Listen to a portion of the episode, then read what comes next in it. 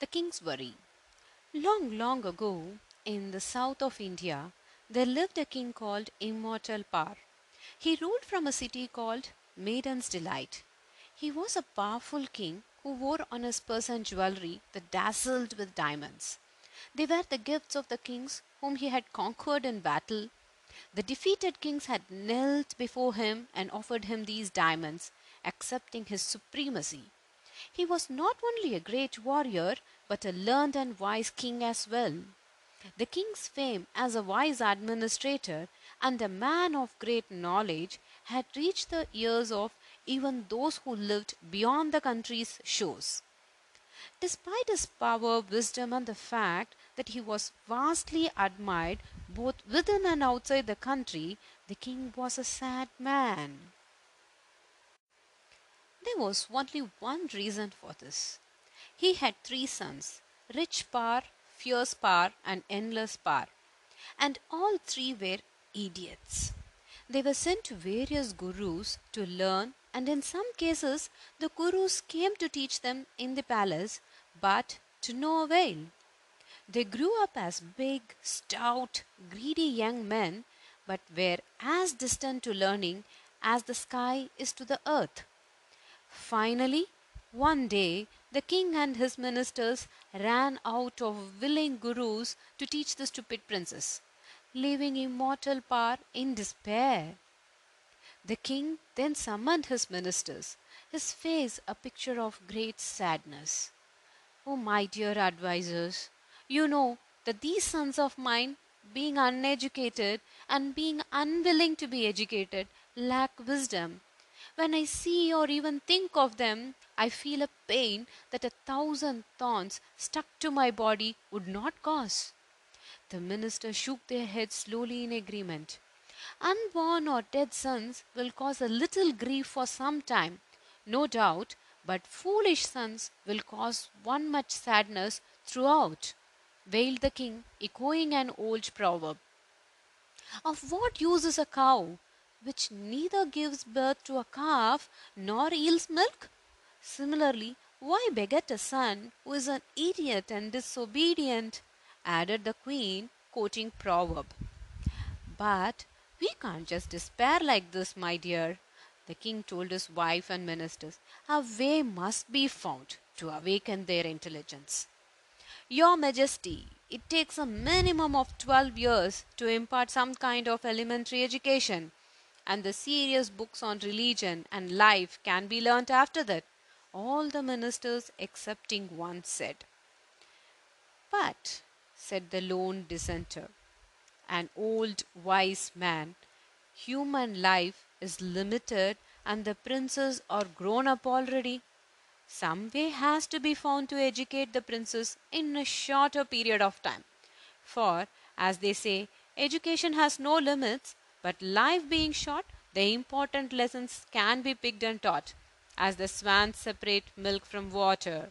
The king and his courtiers listened to this wise old minister as he continued, I know a learned man here called Vishnu Sharma. He has a good reputation for great learning. Hand over the princes to him. He will make them wise in no time. So be it, said the king, with a twinkle in his eyes. Let the man be brought here immediately. Soldiers rushed to the ashram, hermitage of Vishnu Sharma, and brought him before his majesty in no time. Holy sir, said the king, addressing him, please do me a favor. Tell me, your majesty, what it is, and I shall consider whether it is possible. The princes were brought before Vishnu Sharma and introduced to him. Kindly make these sons of mine supreme masters of the art of practical life. I shall bestow upon you in return not one, but one hundred land grants. The learned man laughed. I am not a man, O king, who sells knowledge for land grants, but I will make your sons intelligent in six months' time. If I do not, I shall change my name. No, this is not an idle boast, and I do not say this to earn your land grant, for I have no use for that sort of wealth. I am 80 years old and the objects of sensual desire have lost their charm. But even at this frail old age, I take the offer to educate your sons as a sporting challenge. Make a note of the date. If I do not make your sons supreme masters in the art of intelligent living in six months, Your Majesty, I give you the liberty of changing my name from Vishnu Sharma to anything you like. The king and his ministers were amused at this frank but very unusual pledge. But they were also happy. Happy because nobody else had dared to give such an assurance and set a date for it. Come, my dear sons, the king asked the princes, go with the Guru and fulfill our wishes. The princes nodded their heads, their faces beaming with a stupid smile, as if to mock at the promise that the Guru had made. Vishnu Sharma took the boys to his ashram. The king, the queen, and the courtiers bade them farewell, their looks a mixture of worry and expectation. Chapter 2 The First Book Boys, said the Guru to the princes in his ashram, you will first have to learn from my book the laws of friends. Yes, sir, answered the princes in unison. A lion and a bull were great friends, but a jackal turned them into enemies to suit his petty and wicked purpose, said Vishnu Sharma. This is how it happened, began the Guru. You see, our capital city, Maiden's Delight, was much more prosperous at one time than it is now. Its palaces and mansions were far more palatial and boasted of more gold and diamonds than any city has seen before or will see after. Why? You could even say that it was heaven on earth. In this great city lived Increase, a trader. He was a very virtuous man, and besides, he also possessed wealth that was the envy of the gods. All because of the merits that I have earned in my previous birth, he used to say humbly, for he was as humble as he was rich. But after wallowing in the luxury that his wealth provided, he decided that it was time to go on a tour to trade goods and earn more. But why? asked his wife as they retired for the night when he made his intentions known. Why, you mad girl, he told her fondly. Don't you know that a huge hoard of wealth, when utilized continuously, disappears like a pile of dust? But even if you add a little at a time, it grows like an ant hill. We should always try to increase our wealth, no matter how wealthy we are. Riches should be earned. What is earned should be carefully guarded, and what is guarded should be increased and suitably reinvested. Money safeguarded in an ordinary way disappears just like that. The problems being many. Money kept hoarded when there are opportunities to increase it is the same as money stolen from us. You mean money should be earned, guarded, increased, and reinvested? said his wife. You got the point, the merchant replied approvingly. Don't you know the proverb? Re employ the money you have earned, like releasing the surplus water from a reservoir. Use capital just as you would use a tame elephant to catch a wild elephant. And remember, there is no place in business for beggars who live only on hope. Merely keeping your funds locked up is like chaining yourselves in a prison. Having convinced his wife thus, her peace of mind restored, he started collecting a huge amount of merchandise for his trip. Accompanied by a large number of helpers, he bade goodbye to his parents, wife, and children as he set out of the city of Madura. He was followed by his friends up to the outskirts of the city. He then climbed up a bullock cart, drawn by his two huge, good looking, well fed bulls, joyful and lively. They were white as milk, and their necks were adorned with numerous little bells. The party soon reached a forest rich in vegetation. Grizzlies, acacias, ducks, and salts abounded in the forest, as did countless animals like elephants, wild bison, buffaloes, deer, lion, tiger, boar, bear, and other beasts.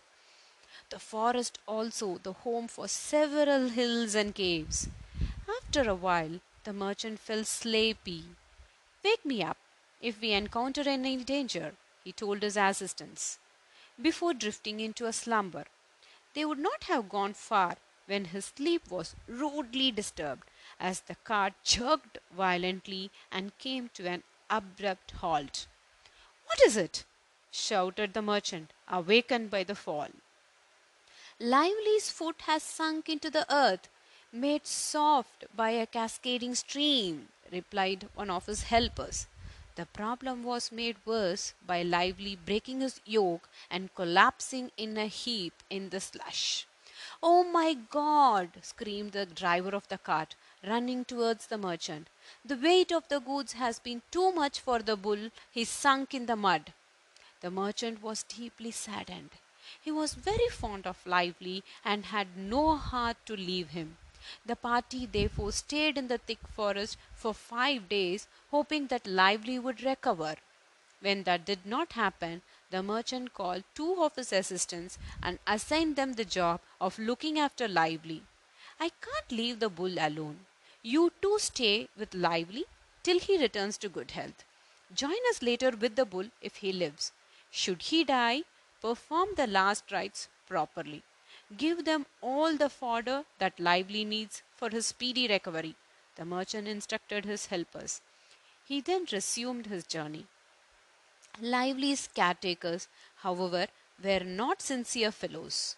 Moreover, they were frightened of spending their time in the forest. They spent every moment in fear of being ambushed by wild animal. The next day they decided to leave Lively to his fate and give a false report to the master. Poor Lively, they said, when they rejoined the master, did not recover. Its health worsened soon after you left. We performed the last rites sadly and sincerely as you would have wished. The merchant was heartbroken when he heard this news. He again performed the last rites at a stream as he would have done for a departed relative and resumed his journey to Madura. Meanwhile, as fate would have it, Lively managed to withdraw his foot little by little from the slush. Helped by a mist of refreshing spray from a nearby waterfall, he regained his health faster than would have expected. Soon he was able to walk properly.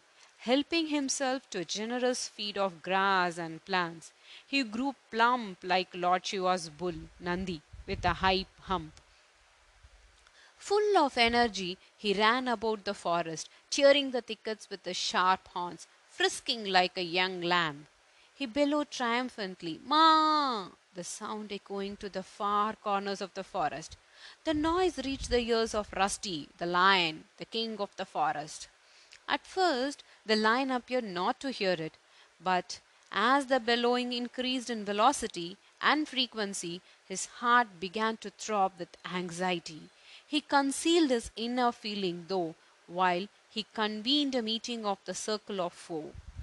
The circle comprised four divisions. It began with the lion, then the lion's guard, followed by the middle level, and ended with the menials. Very few were posted as the lion's guard, while the middle level was huge in number. The menials formed the outer ring. The lion, with his courtiers, and advisers enjoyed the fruits of high living, while it might have lacked the trappings of the pomp and splendor that surrounds the office of a king in human habitation. It certainly did not lack in power and esteem. His power was such that he did not tolerate a rival. He was not one to make cringing speeches, the like of which was left to those below him. He was impatient, ruthless, and arrogant. No danger frightened him. He did not believe in cunning, but relied mainly on courage and dignity. He was free, unattached, and devoid of selfish worry. It was a man's world where manliness lay supreme, but it also derived pleasure by rewarding others. He was a hero, unconquered, free of meanness, and gave absolutely no thought any kind of defensive strategy. His office was unhampered by any need to keep an account of revenue and expenditure. His court was free of tricky folk and time servers. It did not hoard jewels or weapons. It had an unmatched appetite of power, but did not rely on deception, nor was there any need for suspicion. Rusty did not rely on artificial weapons, but on his bravery. He was also free from blame. He did not depend on his servants for his food. The forest was his, and he roamed about it, holding his high head high. As they say, the lion needs no trappings and education, only lonely power and pride. His appointment as king of forest needed no anointment or ceremony. His deeds of heroism were his asset, and rightly, therefore, and nature crowned him king. The elephant may look huge and bigger, but at times he is meant to the lion king. The lion, on the other hand, it should be admitted, never ate grass. Wonderful qualities, one should say, and what great luck to be such a king. Another would exclaim, All this was, however, until Rusty the lion had heard the bellow of Lively the bull. Now he was a different kind of king altogether. He still roamed the forest, something which was becoming rarer by the day, with an outward show of pomp and power, but he had no peace of mind. A discerning observer would have noticed that he was not the same as before, that is, before Lively entered the scene. Meet you next time. Rusty had two jackals, Cheek and Victor, as his friends. They were the sons of his former advisers, but were now out of job and reduced to the sidelines. My dear Cheek, did you observe our master lately? asked Victor at a secret meeting between the two. He appears a bit sad and troubled. Why bother, my dear fellow? replied Cheek. Death pursues the meddler, as it did to the monkey which played with the wrench. Won't you tell me more? urged Victor. Sure, here. In a certain city beyond our forest, a new temple was being built in a grove. Exactly at noon, the workers and their foremen would retire for lunch. Now it so happened that the troop of monkeys frolicked in the area. The moment the workers had left, the monkeys would descend on the half built temple and play in gay abandon. Cheek continued as Victor listened intently. One of the troop, whose doom, shall we say, was near at hand, was particularly more curious than the rest. The object of attraction for him was a wedge that the workmen thrust in the middle of a huge acacia log to split it.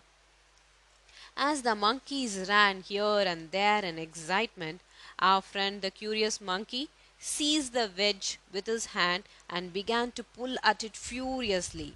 As the wedge had gone deep inside and created a gaping hole in the wood, it would not come off that easily. The monkey then sat in the middle of the hole and began to pull the wedge with both his hands.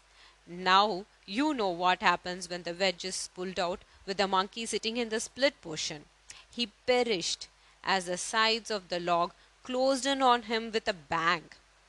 That is why I say that the intelligence should avoid meddling in others' affairs. After all, both of us are living fairly well just by eating the king's leftovers. But, said Victor, how can you render good service to the master merely by living on his leftovers? Haven't you heard the proverb that the wise serve the kings by hurting his foes and helping his friends? Filling up one's belly is no job at all. Isn't it also that life is indeed life when many lives depend on it? On the other hand, even a crow with a good beak fills its body's selfish needs. Of what use is life if we show no concern to friends, teachers, servants, and other souls in pain? The crow is a very good example of a long life, surviving on grains offered without being of any use to others. Or take the example of a dog. He is quite satisfied at nibbling a meatless bone. He wags his tails, grovels at your feet, and rolls over merely to fill his stomach.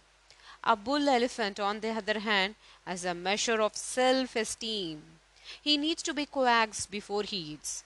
If there is no such thing as a mind debating between good and bad, if there is no challenge to be bet, but only a chance to fill your belly, then how do you distinguish between a man and a beast? Even bullocks, which toil by pulling overladen carts, enjoy their feast of grass better than the half animal human who merely fills his belly without doing anything worthwhile. Victor, you forget that we do not hold any post in the Lion King's court, interrupted she. So why meddle? My dear fellow, replied Victor, even the jobless man does have a job, for only a jobless man is hired to do odd jobs. One's life is unaffected by the smiles or frowns of others, but honor or disgrace on earth will decide a man's inner worth. It takes quite an effort to carry stones uphill, but they come tumbling down in a jiffy. Vice and virtue are also like that. You accumulate both painstakingly, but it takes just a moment to slip. So, what do you mean, and what is your wish? Cheek asked a little impatiently. You see, our master is frightened, his servants are frightened, and they do not know what to do. But how can you be sure of that? asked Cheek. Well, isn't that plain as daylight? A mere word is enough to make the ox understand, and in the case of elephants and horses, some force is required to make them understand. Men of wisdom, on the other hand, can infer from just the appearance the thoughts of another man. From a mere gesture, the walk, a twitch, or a word, from the look and from the eye, the wise can read one's thought. I intend, therefore, by dint my of native intelligence, to bring the king under my power. But, warned Cheek, you don't even know how to make yourself useful to a superior. So, how can you bring the mighty king under your power? Why do you, my dear friend, think that I do not know how to make myself useful to my superiors? asked Victor. I have read the entire Mahabharata written by the Venerable Vyasa. From that great epic, I have learnt all the duties of a functionary. Haven't you heard the proverb? No burden weakens the strong. To the enterprising, no road is long. To the well informed, nothing is strange. To the flatterer, no man is a stranger. Dear Victor, said Cheek, my fear is that the king might hate you for forcing yourself into a position that does not belong to you. Very true, replied Victor. I am aware of that danger. However, you must believe me when I say that I am a good judge of the moment. I know very well that even the Lord of Learning will encounter hatred when he selects the wrong moment to speak. No amount of persuasion on his part will then work. Even the ruler's favorite will meet his doom if he intrudes when the king is in a thoughtful mood, trying something that he likes, about to sleep, or is in the midst of an important meeting. A gentleman, therefore, will never interrupt during a conversation, a fight, or when the monarch is consulting a psychic, is with his barber, flirting with a woman, or when he is devouring his favorite food. Everyone has to be cautious when in the mansions of the rulers. Similarly, students should not meddle with their teachers' things. Destruction, fast and sure, waits on such meddlers. I am rather worried about your court manners, observed Cheek. Worry not, my dear friend, replied Victor. I am aware that one must be dressed modestly before entering the mansion of the ruler and on entry proceed slowly and bow low. To be humble before a ruler will keep you immune from his temper and whims. I am very well aware that though ignorant and ordinary and unworthy of the honor and office of the ruler, men win their favor by standing next to him or her. Rulers, creepers, and young unmarried women cling to those nearest them. Don't you know that the good servant studies his master's face to find out whether he is well or ill? And though the master shoos him away, the good servant will slowly mount his back and make him his dependent. It is only the brave, the learned, and the wily courtier who shine in this world. Cheek was still not convinced of the need to meddle in the master's affairs despite the well laid out arguments of Victor. Let me try to convince you once again of the power that can be gained by attending to the needs of the master, resumed Victor. Remember, only a persuasive speaker can hold the royal ear. There is no use in toiling for the undeserving masses.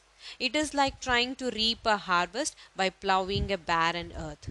But if you serve someone of merit, whether he be friendless or poor at the moment, you are sure to enjoy the fruits of your labor after some delay. If you hate your master and if you do not know whom to serve, you will end up hating yourself. And remember, the one who flatters does the proper things and acts without expressing any doubts is loved by kings. Also loved by the rulers is one who never gives a painful reply or laughs loudly in his presence. Also, beloved is the one who pretends not to hear the goings on in the king's household and keeps his mouth shut in the women's quarters. The king also loves those who, even in distress, neither boasts or seeks his favor. The ruler specially loves the one who hates his enemy but loves his friend and brings pain or joy to either of them. Also loved by the ruler are those who do not disagree with him, does not blame him or tries to help his enemies behind his back. He also allows those who battle for him without asking why and looks upon living in his own house as a kind of exile. And finally, he is beloved of the king who hates gambling, avoids liquor, and pretends as if others' wives were mere statues. Well, said Cheeks, sounding a bit convinced, what do you propose to say to the master first in his presence? Please tell me that. A good question. Always answer after he talks to you first. Further answers will follow as the timely rain ripens the seeds. A good servant will give the master good or bad news and then help him in the decision making process with a touch of humor. Such a man earns a livelihood and public honor if the outcome is good. Remember, the man who does not want his master's downfall will advise him uninvited. But, replied Cheek, kings are hard to please. Have you not heard the saying that in sensuous coil, heartless toil, twisting and forcing, indulging in savage harms, but yielding to charms, snakes are like kings? Uneven, rough, yet high enough are mountains, and kings are like them. Things that scratch and stab are not to be trusted. So, also men with swords in their hands, the river, women, and of course kings. Very true, replied Victor approvingly. But the clever man penetrates his subject's mind and captivates him. Fall at his feet and flatter him when he is angry. Duly talk about all that he has done for you, and you will win his favor. However, remember that we can make ourselves the humble servants of the men of action and learning when they are powerful, but must be ready to desert them the moment they become a burden. Speak where it is profitable for you. You seem to have made up your mind, said Cheek at last. Go seek the feet of the king. I wish you a happy journey and may you achieve your purpose. But be careful in the king's presence, for we depend on your health and fortune. I shall, replied Victor, saying which he made a smart bow and hurried to meet Rusty the lion. The story continues. See you, kids. Rusty the lion saw Victor the jackal approaching. He called the gatekeeper instantly. Go away from here. I see Victor, an old friend and the son of my late adviser, coming to see me. He has the right to see me at will. Do not stop him. Let him come in as he belongs to my inner circle. The gatekeeper withdrew as he was told. Victor entered and took a seat indicated to him. The Lion King then extended his right paw as a mark of greeting, displaying a set of claws which looked like thunderbolts. He spoke to Victor with respect. Are you in good health? And why have you not come to see me for such a long time? asked Rusty. I am aware, Your Highness, replied Victor, that you have no need for me at present moment. But, like a good servant, I ought to report myself at the proper time, for there is nothing that may not be useful to a king.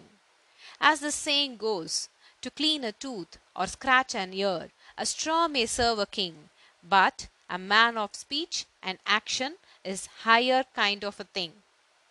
As the lion smiled, Victor continued, We are your ancestral servants, my lord, and we follow you even in distress. We have no choice. Servants leave the king when their qualities are ignored.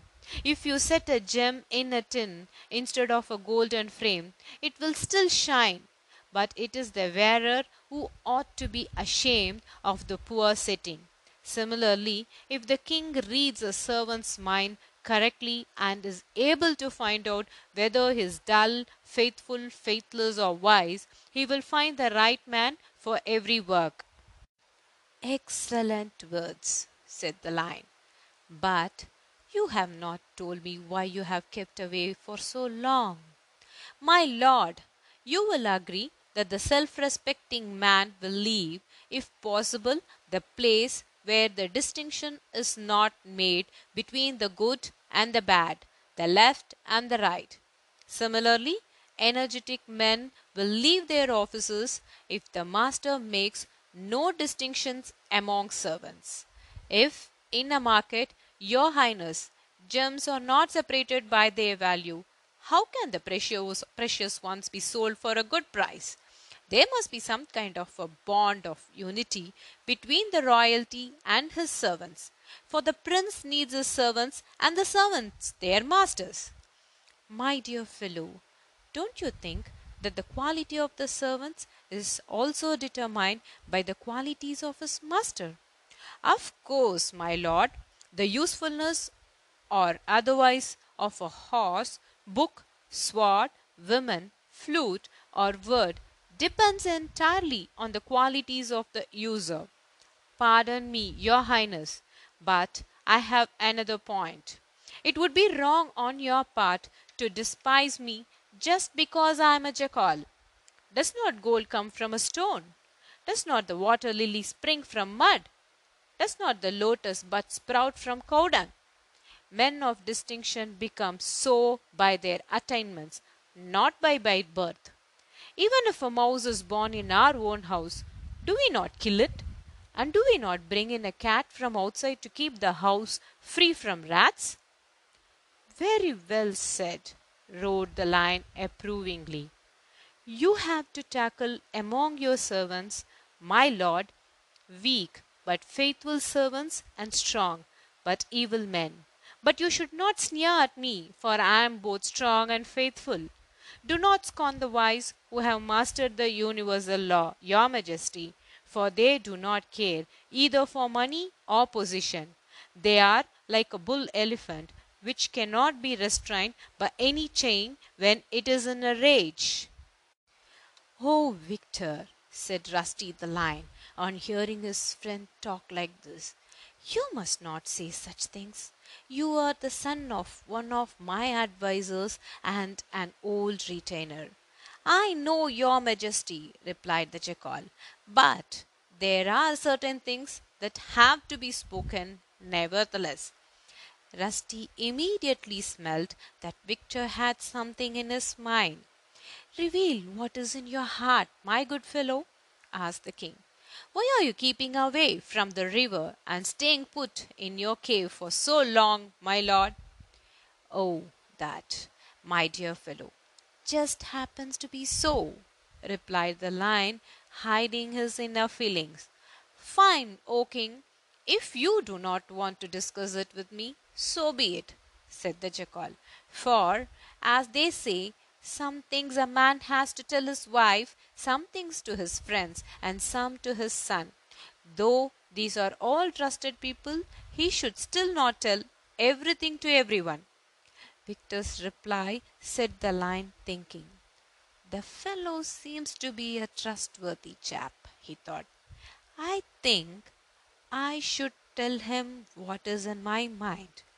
For has it not been said that you find relief amidst great disaster in telling things to a powerful master, a honest servant, a faithful friend, or a wife who loves you till the end? Victor, began the lion, did you hear the great booming voice coming from near the river? I did, master, responded Victor. So what?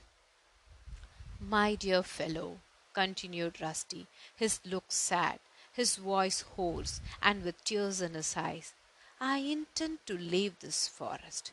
But why? asked Victor, worried. Because, replied Rusty, the sound comes from some huge creature that has come to our forest.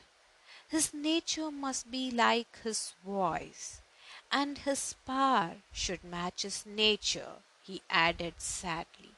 What? cried Victor. Is our great ruler frightened by a mere sound? Have you not heard the saying, Water breaks dams, love disappears when bad feelings enters, secrets vanish when people start babbling, and simple words melt even cruel hearts. Yes, I have heard the proverb replied the lion.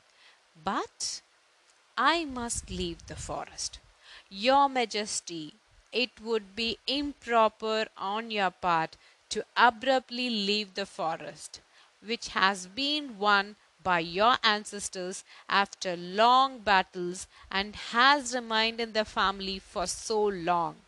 Has it not been said, wisely move one foot while the other holds firmly, for until assured of some new home, do not desert the old. You are right, my friend, replied the lion, but the sound is positively disturbing.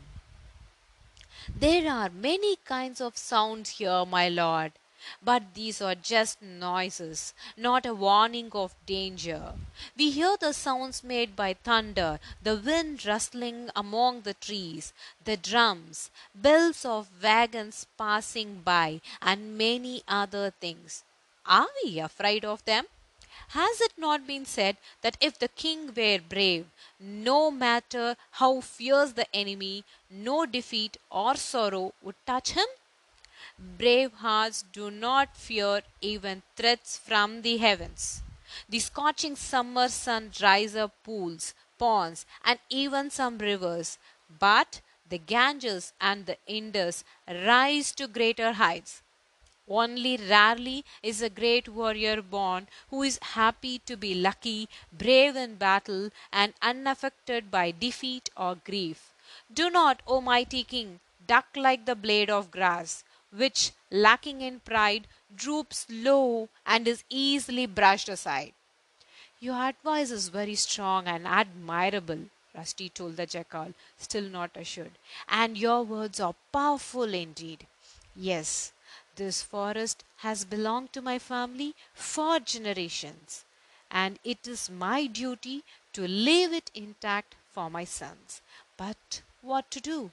There comes in one's lifetime occasions when he or she has to take a daring decision to stay and be extinguished or to keep away for some time and come back, if possible, another day.